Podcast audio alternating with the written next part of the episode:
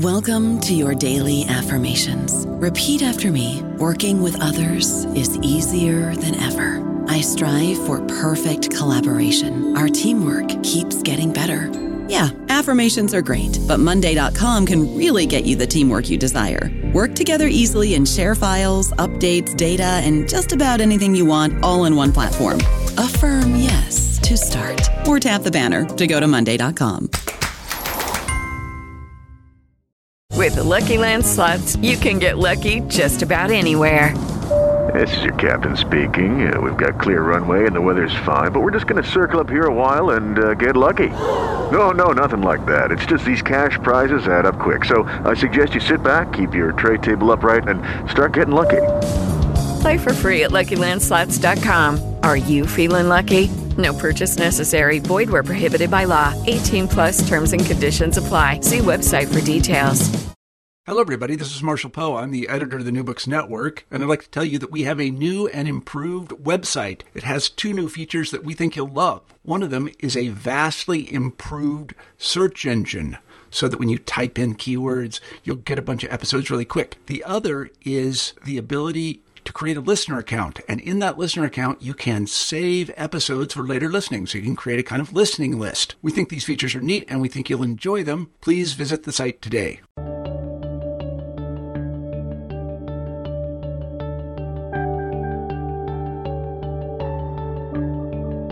Hello, everyone, and welcome back to New Books in History, a podcast channel on the New Books Network.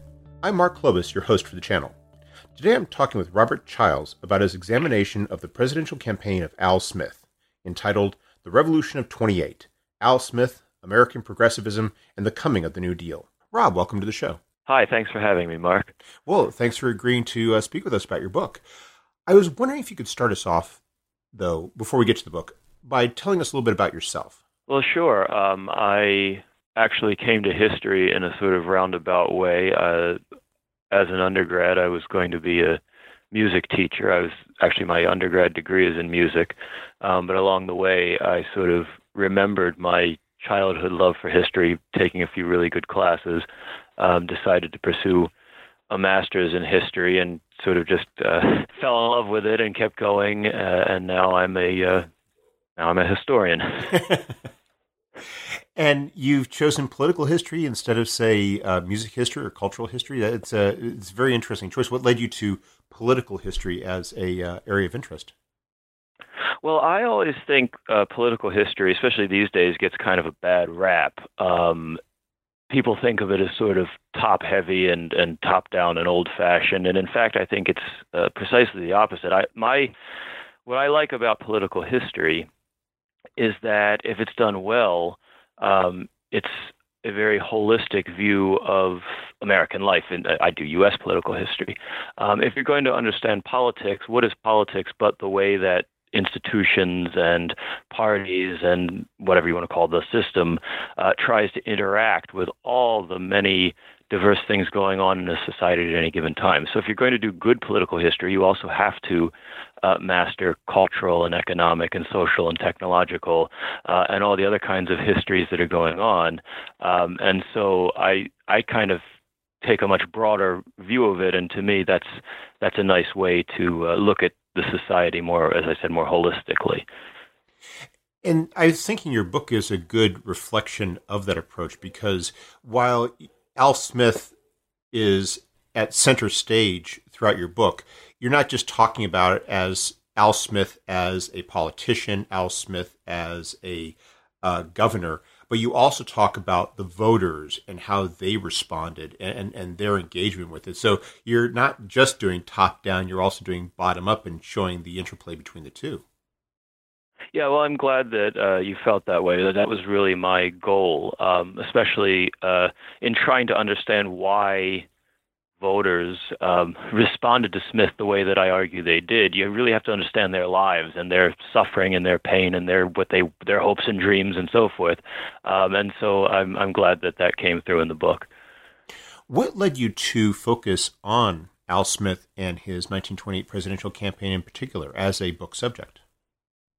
Well, it's actually a really um, I think it's kind of a funny story. I'm from Baltimore, uh, but my wife is from Long Island and when we were dating, we would go up to visit her father, and I saw these things named after Robert Moses and I wanted to find out who in the heck Robert Moses was. So, of course, I read The Power Broker uh, by uh, Robert Caro, and 2,000 pages later, I was very aware of who Robert Moses was. But also, um, in the early chapters, of course, those who are listening who know Robert Moses know his early career is very much uh, wrapped up with Al Smith's governorship. And so I became fascinated with this character, Al Smith, who I had sort of noticed along the way once in a while in high school history and so forth, but never felt satisfied I knew enough about him. And so for my first grad research paper, I started looking into Al Smith's governorship, and I became, I guess you could say, uh, fascinated, consumed uh, by his reforms and the complexity of what he was doing. And next thing you know, there's a dissertation, and uh, beyond that, a book. So that's that's how I got into this. Hmm. You uh, I mean, Al Smith is is a figure who is, if you know, to the degree he's known today, is typically known as he was the first uh, Catholic nominated uh, for a uh, major uh, political party. This was being in 1928, and that this has shaped a lot of our understanding of him. And yet, when you start your book, you point out the degree to which that really is a misunderstanding of Al Smith, his campaign, and, and his legacy to American history.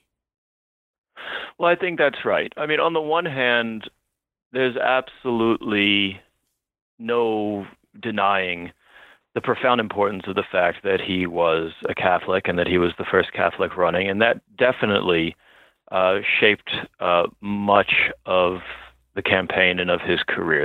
And it is a, an important uh, part of his legacy and, and something that's honorable, the way in which he handled that in public life and some of the terrible things that uh, were said about him as a result of that. It's all very important. And so, to, to a certain extent, uh, the the the mythology around him uh, is grounded in fact, but the problem is that it tends to distract us from the very serious policy initiatives that he enacted as governor uh, and that he championed as a presidential candidate, and that were, I would argue, the other half of his very real appeal to millions of Americans who were, yes, ethnically and religiously marginalized, but also uh, economically suffering in the 1920s.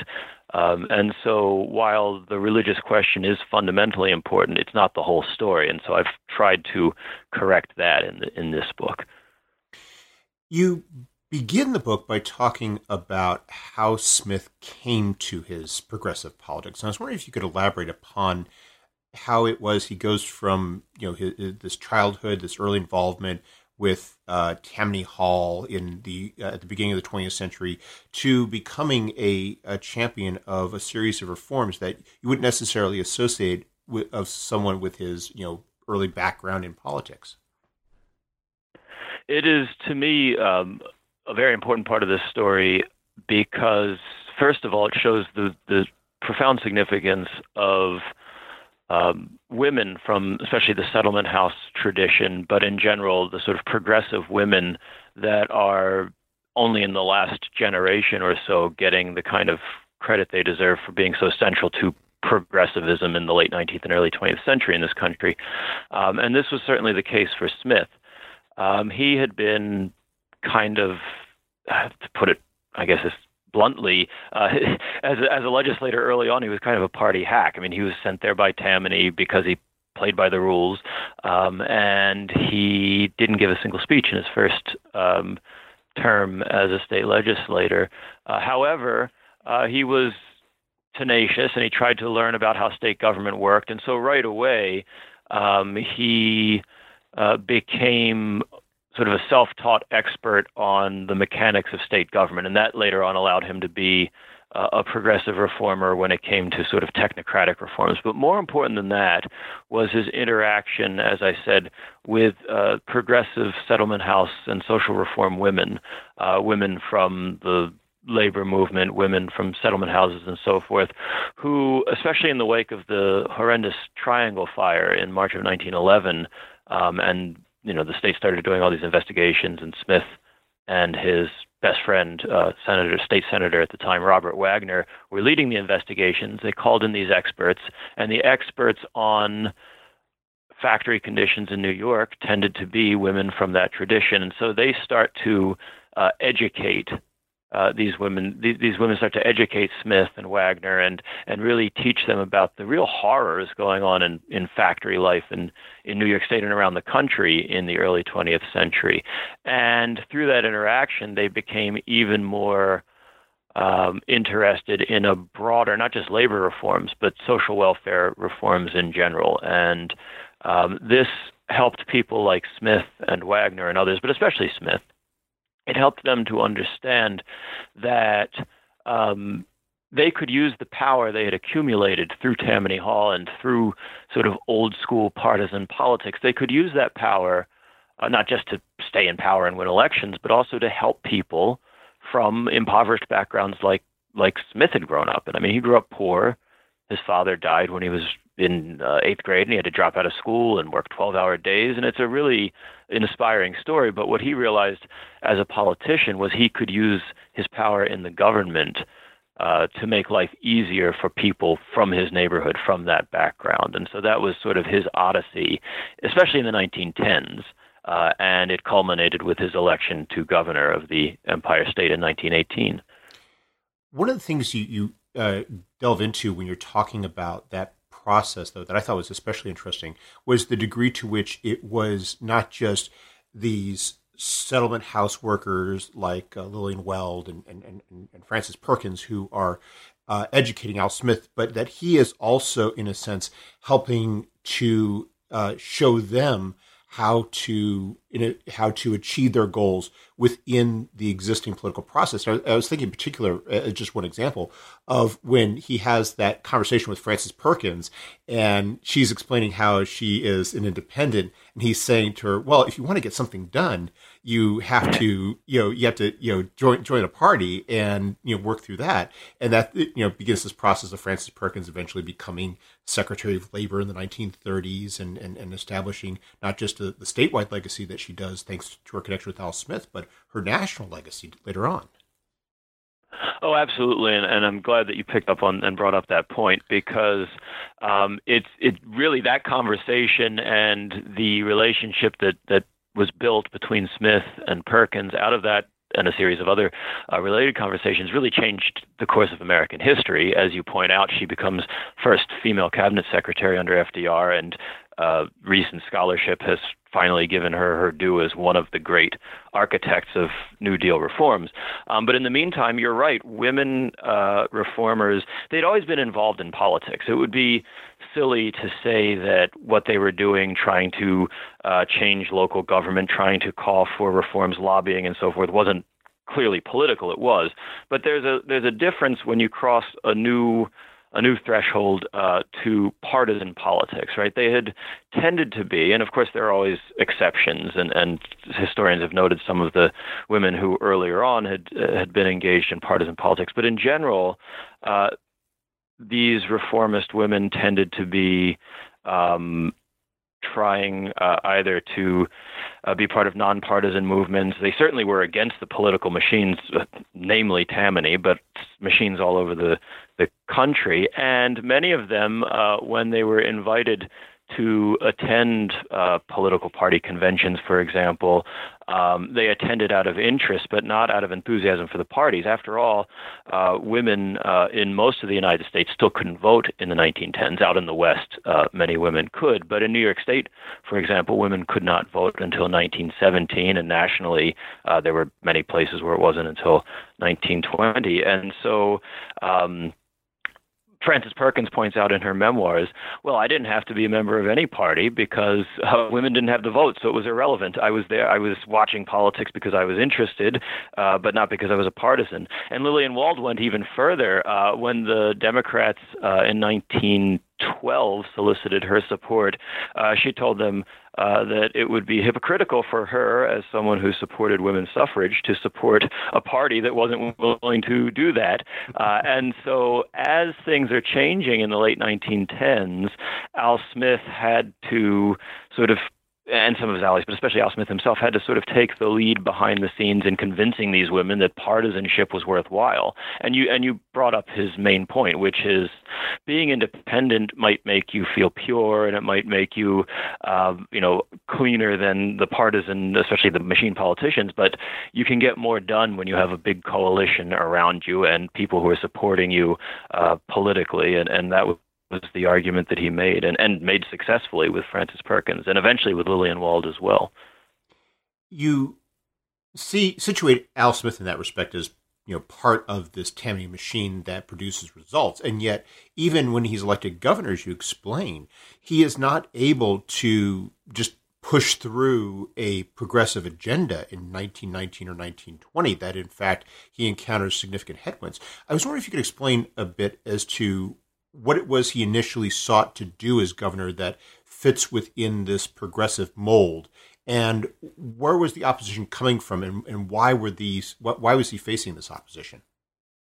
That's a great question. So when he first came in uh, the timing was just right for what we would uh, label as a progressive agenda because uh, he took the oath of office January 1919, and we're just coming out of World War One, and World War One had exposed all sorts of public health and housing and other kinds of social welfare crises in New York State and across the country, and so it was potentially an opportunity uh, as governor uh, to have all sorts of reforms growing out of the obvious needs for reform. Uh, things like uh, improving um, state um, investments in affordable housing, especially in New York metro area. Things like improving state investments in public health. Um, there was a large percentage of draft age men who were simply ineligible to fight because they were physically uh, not up to it uh, in New York State, and this was this was an embarrassment to the state. And so his agenda, they called it the Reconstruction Commission. He brought in all sorts of reformers. Um, the person that he uh, basically had as, uh, in the words of her biographer, the linchpin of this commission um, was Belle Moskowitz, another of these uh, progressive women who became really Smith's foremost advisor.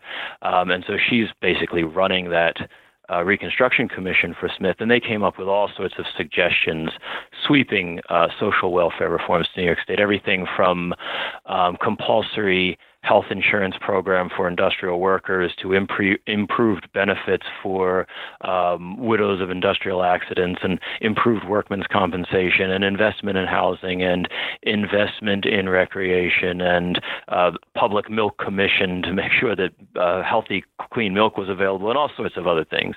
Um, and you point out uh, correctly that his first term was uh, not fruitful really at all.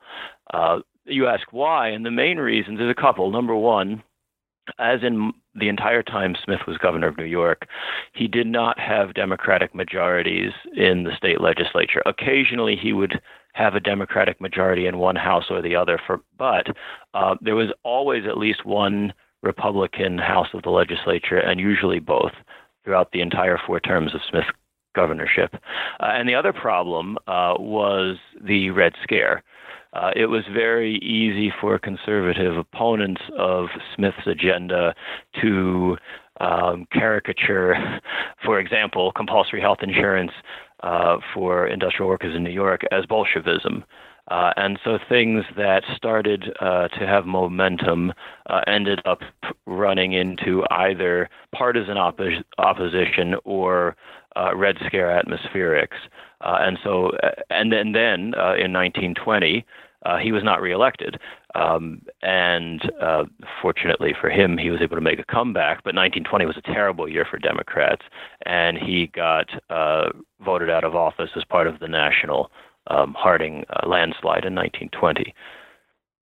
One of the interesting things about his success in returning to office after 1922 is that some politicians might have taken that as a message to perhaps trim their sails, to avoid the controversies that that they might have perceived as being the reason why they had lost the previous time. And yet, as you explain, when Smith comes back, he jumps right back into this. And you describe how he pursues these campaigns. He also takes up another one that for me was a real revelation, which was his involvement in conservation. It's not something you, you think about with Al Smith and and his agenda. And yet you talk about this, and I thought it was a nice microcosm of his efforts to both pursue progressive reforms, but also how he had to do so within this existing political structure, which was not always favorable to him. No, that's absolutely right. And I, I agree with you that conservation is a fascinating example. First of all, because as you sort of implied with your question, we think of him as this uh, urban character, and you don't think of conservation as one of his priorities. But in fact, it really is emblematic of his broader notion that you can use the state government um, affirmatively to improve the lives of people, and that could mean um, creating parks and beaches on Long Island uh, that had access to urban populations, but it could also mean um, protecting larger sections of the Adirondacks uh, from uh, timber cutting or from hydroelectric development. Uh, and in his words, this was because he had this vision that over generations we're going to need that, and this is something the state can do for uh, its people now and in the future. And uh, you're also right that he had to use the mechanics of state government uh, very shrewdly in order to accomplish these things. Um, the example in conservation, of course, is how are you going to pay for the land acquisitions? And so he had to go to the people and campaign actively in 1924 to get a bond initiative uh, just to get um, some of these parks. Uh, and when that wasn't enough money in 1925, he had to go uh, for a much larger bond. Um, and they had to create um, sort of regional park commissions, and over time, uh, they were going to uh, realize that this and many other issues uh, were burdening an antiquated structure of the state government. So they actually had to streamline and reform the entire structure of New York state government so that you couldn't just it's one thing to have good ideas and even have money for it, but you also want to be be able to deliver these services, whatever they may be, efficiently.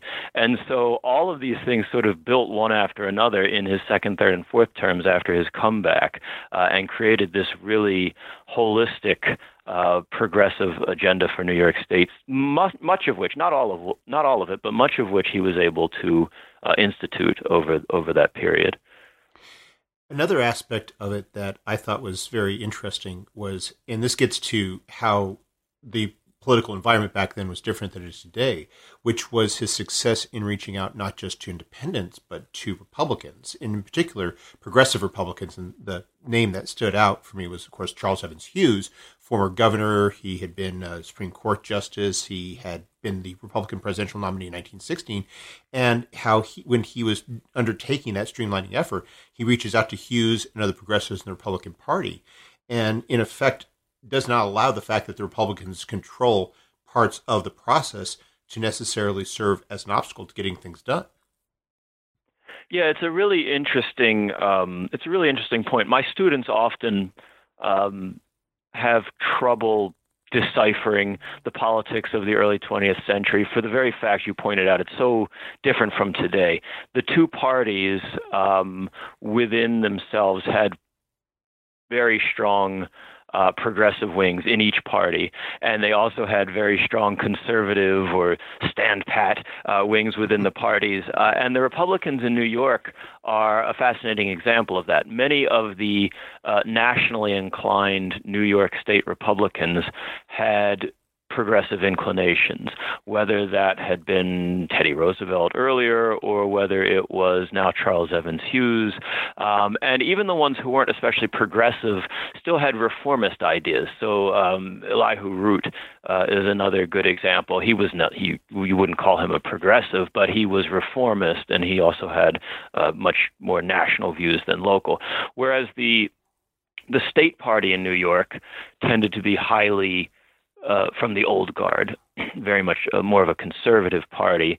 And so Smith was able to use the legacies and ideas and eventually the individuals uh, from the more progressive wing of republicanism in New York State to his advantage. He was uh, willing to work with these people behind the scenes, and eventually uh, they were able to persuade Hughes, and there was no denying Hughes's uh, Republican bona fides. Uh, that he, once he got him on board, uh, then, then it really um, was helpful in sort of blunting the Republicans in New York, uh, their attempt to um, basically kill his um, his streamlining of state government. And Hughes did this reluctantly. It's it's really an interesting story.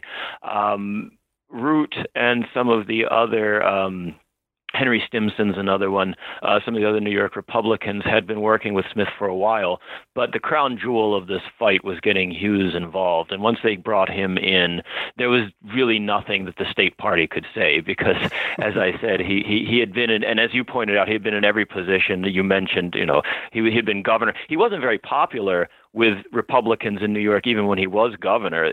It's been argued by one Hughes biographer the only way he got renominated in 1908 was by uh, Theodore Roosevelt's intervention. Um, his progressivism was obnoxious to a lot of New York Republicans, even during his own term, but he was still this highly credentialed. He had run against Wilson. He had been Harding's uh, Secretary of State. Uh, so there was there was no questioning his resume. And once he got involved, um, it really uh, achieved every basically everything that Smith had hoped for as far as uh, making state government much more efficient, um, slightly less expensive, although that never those results never really materialized the way they had hoped, um, but also just a lot a lot more uh, effective.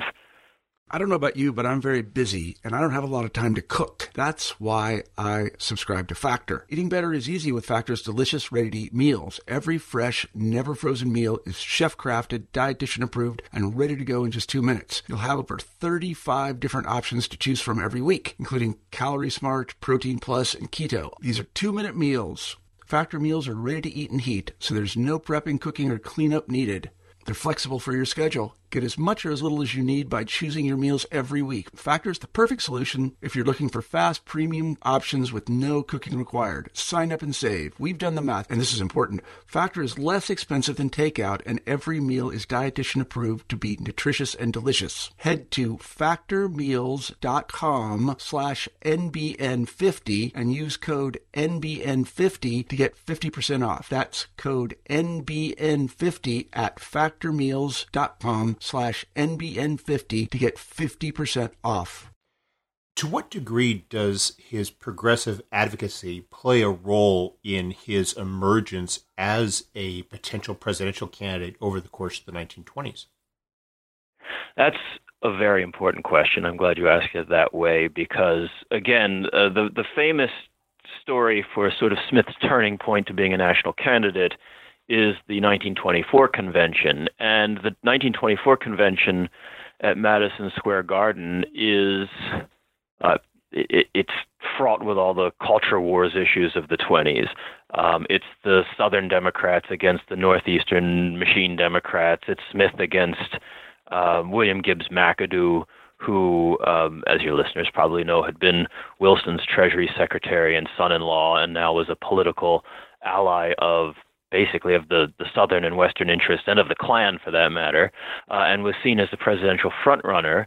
Um, and so, as Smith's emerging as this national figure in 1924, it's on behalf of Northeastern and Midwestern machine Democrats who are trying to stop McAdoo and promote Al Smith as an alternative that represents sort of the new Americans and those who oppose prohibition and who oppose the Klan.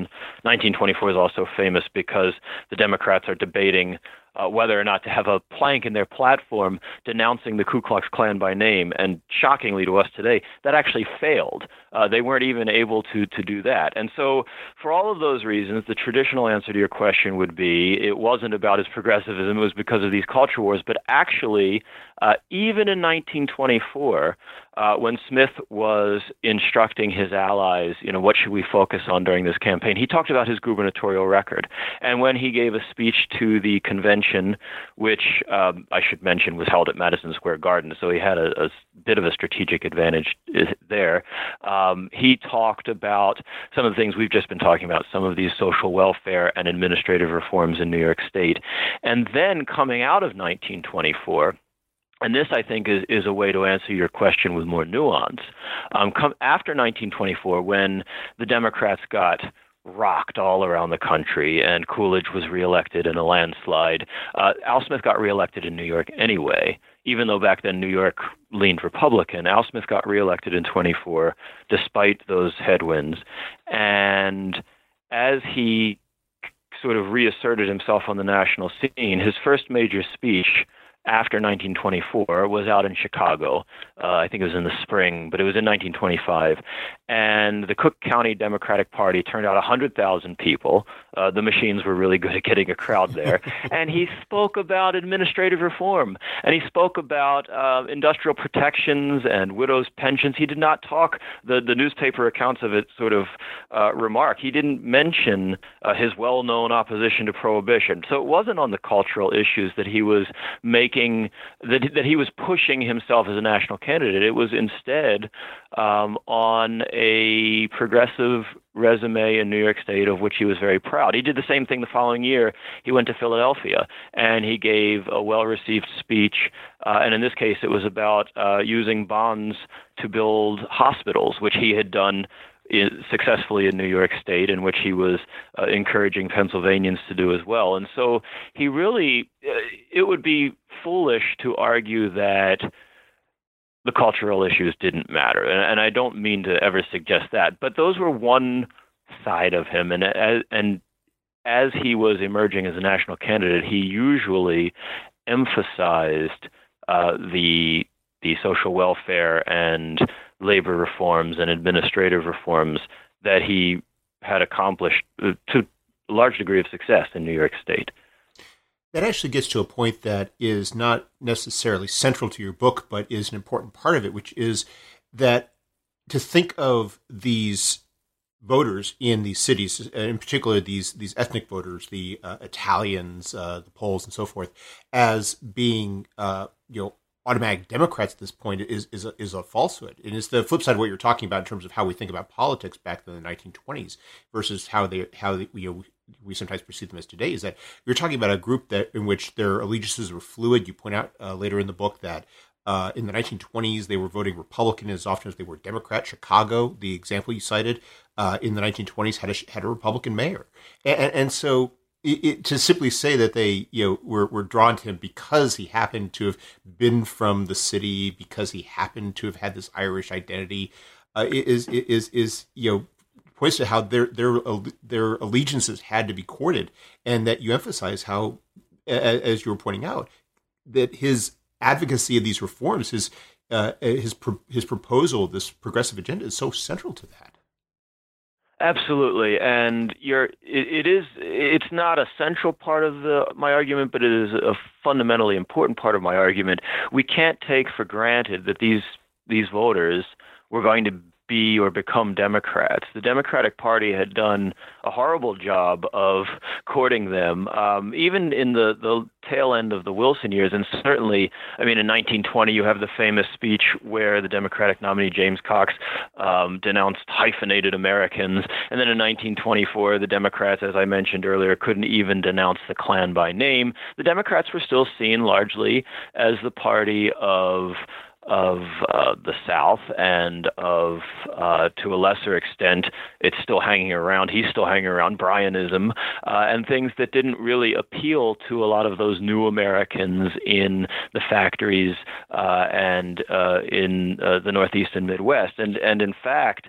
Um, one of the reasons I spend so much time in New England uh, is because that's where we see some of the most dramatic changes. The French Canadian uh, workers in New England were um, largely Republican. Uh, Italians were trending Republican by this time. They had been, uh, at, at other times, sometimes Democratic. Most of the elite members of these communities um, were uh, Republican more often than not. That went especially for French Canadians, but also uh, Polish voters. Um, the Jewish vote nationally was uh, often sort of down the middle. Um, it wasn't overwhelmingly one way or another. Um, and so, and also, you know, workers in general, irrespective of ethnicity, had tended to be Republican since William McKinley. It's the full dinner pail. Um, and so, uh, all of those factors uh, and skepticism toward the Democratic Party because of its uh, rural and southern reputation. Um, skepticism in the Northeast by groups who weren't Irish, the other ethnic groups. The, the other funny thing is in, in, New England and in other parts of the Northeast, uh, some of the new immigrant groups actually resented the Irish uh, more than they resented uh, the native-born Protestants because the Irish had dominated the Catholic hierarchy. Uh, this was especially a problem for French Canadians, but also for Italians. Um, and uh, so there, there were sort of uh, rivalries within uh, ethnic Catholic working class America as well. And so all of this was going against the Democrats. Um, and Smith uh, managed to um, really bring a lot of these people together, again, both on cultural and um, the uh, economic uh, levels. So when Smith does uh, get the nomination in 1928, uh, and and he campaigns uh, for the, the, the presidency what uh, what sort of agenda does he specifically advocate, and, and, and how does he how how does he present this agenda? To whom is he trying to reach out to, and and and and how is he trying to make this argument? Well, it is a complicated um, point. So he wants to. He says at his um, at his acceptance address in August in Albany, and it's broadcast over the radio. Uh, he's going to maintain contact with the American people throughout this campaign. Uh, and so it's going to be through a series of speeches, um, major addresses in major cities all around the country, which are, of course, uh, at that time reprinted verbatim in almost all the major newspapers around the country and um, also broadcast over the radio. Um, and so part of it is just uh, speaking about issues. And what he actually did was he would choose. Um, one, two, maybe three major issues to focus on in a given speech. So his first big speech is in um, Omaha um, and he speaks about farm relief, which was a big uh, issue in the 1920s. Uh, farmers were suffering terribly throughout the 20s. There was there was no Roaring 20s uh, if you were a, a wheat farmer in the Upper Plains, for example. Um, and so he he spoke about that, and so he spoke about he spoke about water power. He spoke about the treatment of um, laborers. He spoke about tariff reform. He spoke about making the federal government more efficient the way he had tried to do it uh, in New York State. And yes, he also spoke about some of the more famous cultural issues. He gave uh, a very courageous and very celebrated speech in Oklahoma City uh, denouncing the Ku Klux Klan and saying, you know, if somebody calls himself 100% American, uh, that's ridiculous. There is no such thing uh, as somebody who's who's 100% uh, American. Um, and he did uh, criticize um, prohibition um, and the way that it was being handled. So he did talk about the cultural issues as well. Um, so that was one way that he spread his message. Um, and another way was uh, through constantly referring back to his accomplishments in New York State, both in campaign ads which appeared in newspapers all over the country. Often in his own um, in his own speeches, he would reference, "Well, here's how I handled this sort of thing in New York," and uh, it, you didn't have to think too far to make analogies to national issues. And the other thing is, he had a lot of uh, people speaking on his behalf. Um, his running mate, Joe Robinson, gave a lot of in depth speeches, especially in the West, uh, and to a lesser extent in the South, uh, and focused on issues about uh, labor and farms and so forth. A lot of those progressive um, social work women that we talked about earlier, um, a lot of Frances Perkins uh, barnstormed the Northeast giving speeches for Al Smith. Uh, Molly Dewson gave a number of speeches. Um, other a, a, lot of other people did. Lillian Wald. Uh, it's actually sort of funny. In Lillian Wald's case, um, she and Jane Addams Jane Addams, another uh, probably the most famous of the Settlement House uh, women. Um, Jane Addams was actually a Hoover supporter, and so Wald and Jane Addams had a sort of agreement that neither of them would give speeches, um, but instead uh, Lillian Wald wrote letters and sent them to uh, dozens and dozens of social workers all over the country uh, lauding uh, Smith's social welfare record and calling him the person who's done more than any pers- any other man in the history of New York uh, to improve uh, the lives of, of workers and so forth. And so uh, there were a lot of ways of spreading that message, um, and it really did it really did take. Um, I'm sure we'll talk about it later, but the the idea that the individual voters who were trying to get to know and, and understand why they why they vote the way they vote, uh, there's a good bit of evidence they were actually responsive to that message, and so um, he all of his and and I'll just say one other thing. Um, this is how he had always operated in New York State. He took some of these issues. For example, we were talking before about um, administrative reform. That sounds very arcane and technocratic and boring, right? And, and most voters don't want to hear. But he was able to make it um, popular and understandable, and that was his political style. He would take these big issues, uh, boil them down into terms that the average voter could understand, but without being condescending about it, and so turn these um, these reforms into people's initiatives. And he took the same approach with, obviously, he wasn't elected, so with less success, but the same approach nationally. Um, and people were starting to respond, as I try to demonstrate in, in the book. Because I was uh, thinking as you're describing that it's, you know, it, you would think it was it was difficult to appreciate the impact uh, at first because when the votes were all counted, it was a landslide for Herbert Hoover in 1928. Not only did uh, the Democrats, you know, lose in the West and they lost in the Midwest, and they, I mean, Al Smith even lost New York State in, in, in, the election. But the Republicans even made inroads in the South. They, they won Virginia, they won Texas, they won Florida.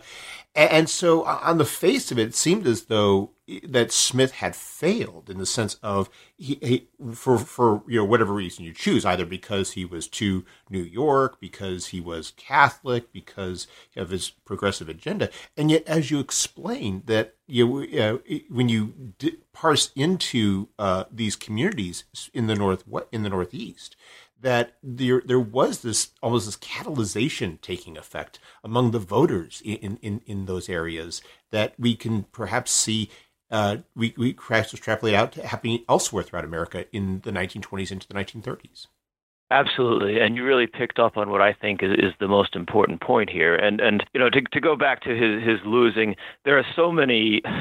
All the reasons you mentioned are right for why he loses. Right, the fact that he's a Catholic really did hurt him in places like the Upper Midwest where farmers were suffering, but they still didn't vote to change the status quo. Places like the South, where as you pointed out, he's the first Democrat ever uh, to lose Texas, um, the first Democrat since Reconstruction to lose places like uh, Virginia and Florida and, and so forth. Um, and so, uh, and, and even the states in the South that he did win, a lot of them were a lot closer than they normally would have been. Um, but in the Northeast, especially, and in urban America, uh, urban industrial America in general, um, but especially in, in in New England, um, you see voters. Not only does he win Rhode Island, he's the first Democrat to take a majority. Wilson had gotten a plurality, but he's the first Democrat to get a majority in Rhode Island since Franklin Pierce. So that's a long time. um, and he wins Massachusetts. Um, he makes things closer in other northeastern states, ironically, including New York, um, although it wasn't enough to have him win um, in his home state. Um, and we can talk about why in a moment if you want, but but that that was a crushing blow to him. But but in any case, um, the voters in those places, um, especially in industrial communities in the Northeast, um, they were responsive to his cultural message. They had always felt that they had been um, ethnically marginalized, religiously marginalized. Both Catholic and Jewish voters felt that way. Um, and so his denunciations of the Klan and of snobbishness and of uh, bigotry really meant a great deal to them. Um, however, that if that got their attention, and it surely did, um, what they also were hungering for by 1928 uh, is um, a way to uh, improve their day to day lives. And that meant things like the kinds of labor protections he had pursued in New York State, um, taking those ideas uh, onto a national level. Or it would mean um, things like uh, the housing uh, was uh, pretty uh, ramshackle in a lot of these communities, or uh, child uh, infant mortality rates were uh, incredibly high in a lot of these communities, um, and um, you know he had there are a lot of other issues. He had done things to deal with with all of those issues in New York State, and he was talking about them again. Unfortunately, uh, for us, um, there wasn't occasion for him to go into a lot of specifics on uh, how these things translated nationally, except that the idea that the the approach and the governing philosophy translated nationally had been made clear. A lot of his surrogates were a lot more a lot more uh, clear. Uh, people like Frances Perkins, people like um, Mary Norton, a congresswoman from New Jersey who spoke on his behalf, they went into a lot more detail about the things he had done in uh, New York and what might be expected uh, on a national level. And so what happened, uh, in short, is that uh, these workers responded to Smith and formed a new, and it turned out to be a very durable political coalition um, responsive to uh, his sort of three pronged progressive campaign. And the three prongs are uh, pluralism, uh, but also social welfare and labor protections. All three of those things were very meaningful uh, to the voters that ended up becoming Smith Democrats and staying in the Democratic Party moving forward. Uh, and that's why that goes back to our to the, the very first question you asked about political history. Um, that's why you have to understand uh, these voters' lives holistically. You can't just say, "Here's how they voted this year," and look at some numbers and say, "Oh, they were Catholic, they were this, they were that." Um, you have to try and dig into what their lives were like uh, and see what they themselves were saying to the extent that those uh, are those uh, sources are available, and, and a lot of them uh, you can find in letters to the editor and things like that. Um, and you and, and what you find uh, is that, uh, as you said, they really were galvanized as Democrats at that time, and and it and it, it makes the election, despite the map being uh, sort of overwhelmingly red, uh, it makes the election a lot more important in in the long run. There's an aspect of your argument in your book, though, that it's also important to to, uh, illust- to highlight, which is the fact that you you make this argument with a degree of nuance because you have some historians in the past who have read into Al Smith, 1928, and what he has done as sort of uh, as sort of the first draft of the New Deal. And as you point out, that that, that that's uh, that's a bit of an overstatement in that respect. That uh, he's is that we have to read it in in a more uh, in a more cautious light in that respect. But it's one that I, I, thought was a very interesting point to make because it, it, it gives a sense of proportion in, in effect that Al Smith's not doing this with an anticipation of what's going to be needed during the New Deal. Although Franklin Roosevelt does give him due credit for, for pioneering a lot of the things that he would then take and run with uh, when he becomes president at, in uh, 1933.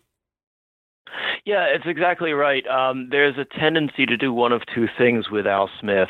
Um, either look at the fact that he had been pursuing um, social welfare initiatives in New York State and labor reforms in New York State, and then look later on that his 1920s era ally FDR is doing those things at a national level and say, oh, well, you see, he's the father of the New Deal. And that's, that really is going too far. What Smith was doing in New York was in the context of uh, the problems that New York was facing. This is what a good governor is, is trying to do. He's trying to deal with uh, his his society's problems. Um, he wasn't facing the Great Depression, but what he was facing, both in New York State and nationally, um, and this is why you know when we talk about life in industrial New England or in other communities, uh, what he was facing was a lot of people who were suffering in the meantime, and so it might not have been these sort of sweeping calls for. Uh, the kind of reforms we see in the New Deal, but it was responding to the kinds of problems that were going to become even more gargantuan in scale and even more troubling for even more people once the Depression hit and once FDR had to deal with them uh, in the New Deal era. And so there are things that are, uh, in in one historian's words, akin uh, to what would happen in the New Deal. Um, but the other, the other, I mean, the other pole is there are a lot of historians who look at what Al Smith is doing and they call him a conservative uh, in the 1920s.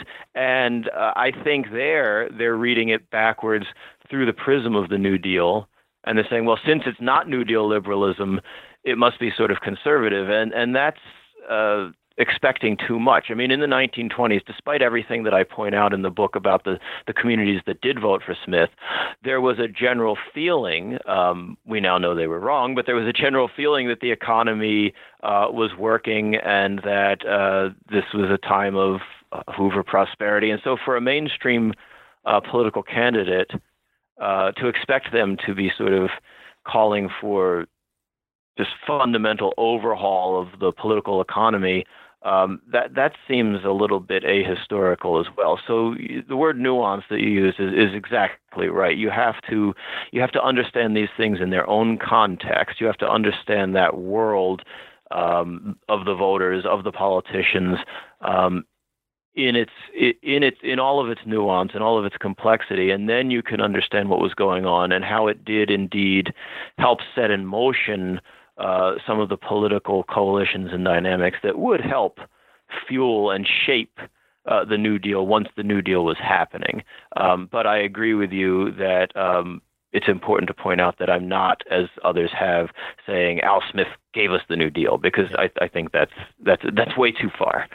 I was thinking also about how the, the, how Smith himself ends up, you know, complicating that argument, given how he, you know, by the early 1930s, he becomes associated with the Liberty League. He starts to yeah. denounce Franklin Roosevelt, and, and, he really seems to be at pains to you know, in effect, feed into that argument that that concern that the, the, some of those more uh, those historians you point out who you know play up the idea of Smith as conservative because Smith, if he is a father of the New Deal, certainly wants you know wants to disown his child. That's a good way of putting it. Um, yeah, it it makes things. I mean, it, it makes it a little tricky. Um, what I often tell people, um, irrespective of one's own political leanings, if you read this story, it does have kind of a sad ending.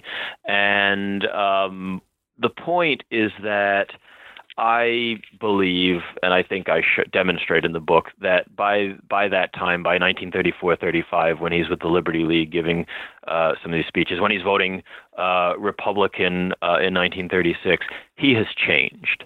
Um, there are those who say, well, he was always conservative. This is consistent with his uh, his earlier career. That just doesn't hold up in the face of uh, the analysis of his time as governor. Um, it doesn't hold up uh, when you consider some of the things he pushed for as governor and even uh, as a presidential nominee. He's not as aggressive as a presidential nominee because the nature of the Constitution does, in his view, and a lot of people doesn't necessarily uh, allow that, certainly in, in the 1920s, um, and nor do economic conditions.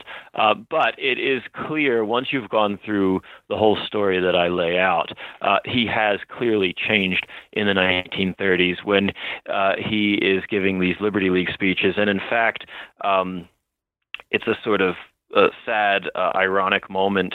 Uh, he gives a speech for the Liberty League uh, denouncing um, FDR's uh, programs as communistic, uh, and the next day Harold Ickes was able to quote uh, an Al Smith speech from 1928 to repudiate what Al Smith had said uh, in the 1930s, um, and it does sort of sort of demonstrate how much he had changed. And and I think what's even more significant because is not a Smith biography, and I, I, should point that out. I mean, he's the central character, obviously, but it's, it's not a biography of Al Smith.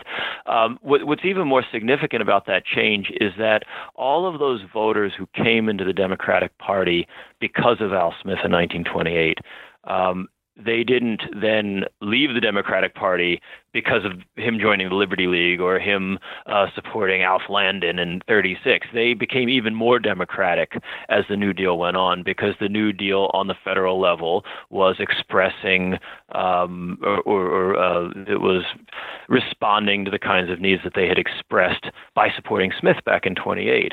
And so they became even more democratic uh, rather than less, despite what Smith had done. So the sad thing is that even though uh, he was, if not a father of the New Deal, he was certainly a, a father of the New Deal coalition, uh, the coalition went on without him. Well, we've taken up a lot of your time, but before we go, could you tell us what you're working on now? Oh, absolutely. Um, in some ways, um, it's kind of a, uh, I guess you could say it's sort of a thematic sequel to the uh, Revolution of 28. Uh, my current book um, is about a congresswoman uh, from New Jersey. I mentioned her a moment ago, Mary Teresa Norton.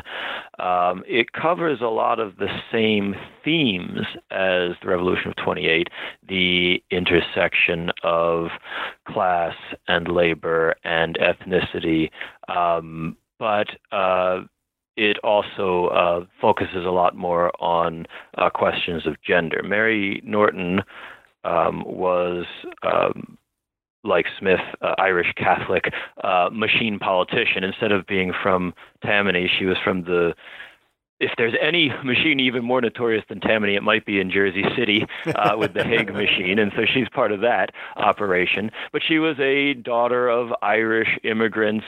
Um, she, what's interesting about Norton is unlike uh, a lot of the women we were talking about earlier who became progressive reformers and went into the working class cities to help people out of very humane inclinations, Mary Teresa Norton came from within that world. Uh, she was a daughter of working class immigrants. She lost her only child as an infant and uh, went into social work sort of to pull herself out of the depression she went into. And through that social work, she then uh, became associated uh, with city government and with the Hague machine. And by 1924, she was elected to Congress. Um, the reason I think she's so fascinating uh, is number one, she pushes a lot of the same agenda I talk about with Smith um, in Congress, and she's there throughout the New Deals and into the 40s uh, and through the 40s. Um, and she was the chair of the House Labor Committee when they got the Fair Labor Standards Act passed in 1938, and she was uh, fundamentally important to even getting that to a vote, uh, let alone passed. Um, and so she uh, gives us a lot of insight into the development of sort of mid 20th century American liberalism uh, in the aftermath of Smith's loss in 28. And so that's that's I'm as you can probably tell I'm knee deep in that project now, uh, and uh, I've I've done a little bit of writing, and so uh, hopefully it won't be uh, too many years before people can have a look at that as well. Well, I hope when it does come out, we have an opportunity to bring you back to feature the book in a future podcast. So that would be great.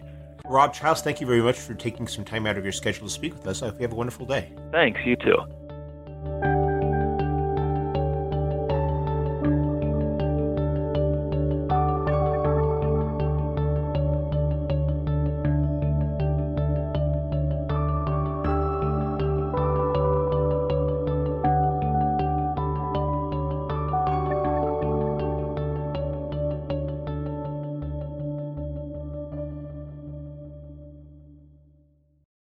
Hello, it is Ryan, and I was on a flight the other day playing one of my favorite social spin slot games on chumbacasino.com. I looked over the person sitting next to me, and you know what they were doing?